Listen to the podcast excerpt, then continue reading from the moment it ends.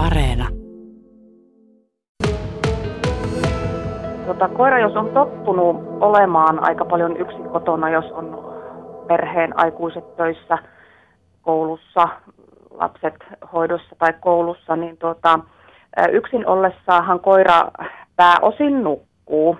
Ja tietysti nyt jos ollaan kotona koko ajan, niin tämä mahdollisuus on annettava myös, myös silloin. Ja terveen aikuisen koiran tulisi nukkua semmoiset 14-16 tuntia vuorokaudessa. Eli yöunien päälle vielä päivällä pitäisi nukkua aika paljon. Jotkut koirat tietysti saattaa vetäytyä ihan itsekin levolle, vaikka porukkaan kotona mutta tuota, ja hälinää ympärillä, mutta jotkut taas seuraa sitten enemmän niitä perheen puuhasteluja, mutta tärkeää on antaa sille koiralle mahdollisuus levätä, ja koiralla tulisi olla semmoinen joku oma turvapaikka, esimerkiksi peti jossain rauhallisessa paikassa, johon se koira voi mennä silloin kun haluaa omaa rauhaa.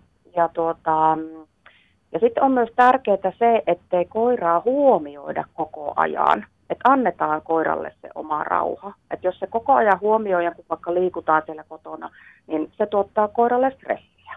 Ja sitten tietysti jos on perheessä pieniä lapsia, niin on opetettava, että koira ei ole mikään leikkikalu, joka voi ottaa leikittäväksi silloin, kun lapsi haluaa. Ja jos tästä ei niin kuin huolehdita, niin koira voi alkaa puolustamaan vaikka tarpeitaan ihan aggressiivisestikin. Ja tällöin monesti ajatellaan, että vika on koirassa, kun se purree, mutta vika onkin siinä ihmisessä, kun ei huolehdita ja kunnioiteta sitä, niitä koiran tarpeita ja sitä koiran omaa rauhaa. Ja jos koira on tottunut olemaan tosiaan päivisin kotona yksin, niin välillä voi lähteä perheen kanssa ulos ja jättää koiran yksin sinne kotiin, antaa vaikka vähän herkkuja siinä lähtötilanteessa, että antaa se rauha sille koiralle, se on kaikkein tärkeintä.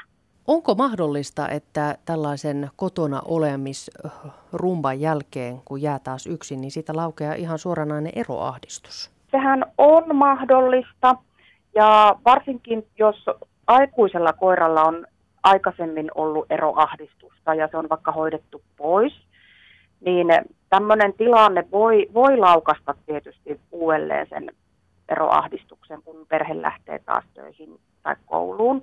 Mutta jos otetaan pentu nyt tähän tilanteeseen ja sitä ei totuteta olemaan yksin, niin siinä kanssa voi eroahdistus tulla. Tämä aika on siis saanut aika monet perheet miettimään sitä, että jaa, tulisiko meidänkin perheeseen koira? Mitäs mieltä sinä olet tällaisista pohdinnoista? Aika on siinä mielessä hyvä, että sen koiran kanssa ollaan siellä kotona, jos tehdään etätöitä ja tutustutaan toisiinsa.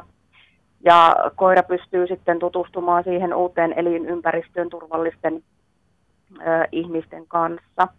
Mutta sitten ehkä tämä koirahankinta kuitenkin olisi hyvä miettiä ja har- harkita – silleen pitkällä tähtäimellä eikä hetken mielijohteesta sen takia, että nyt kun on, ollaan kotona muutama kuukausi ja on tämä korona, että kuitenkin on mietittävä, että pystyykö se perhe sitoutumaan siihen koiraan sitten kymmeneksi, jopa 15 vuodeksi ja täyttämään ne koiran tarpeet, esimerkiksi niin kuin liikunnan ja virikkeistämisen tarpeet ja sitten terve- terveydelliset jutut, että jos se koira vaikka sairasteleekin paljon – niin eläinlääkärikustannukset saattaa nousta korkeallekin, jos ei ole vakuutusta ja sitten tietysti vakuutusmaksutkin maksaa ja näin. Ja, ja sitten tietysti tämä, että jos vaikka matkustelee perhe paljon, niin että onko koiralle hoitopaikka vai otetaanko aina koira mukaan. Ja, no sitten on tietysti rodun valinnassa myös, myös tota, mietittävää, että kuinka niin kuin kyseinen rotu sit sopii siihen perheen hoidettavaksi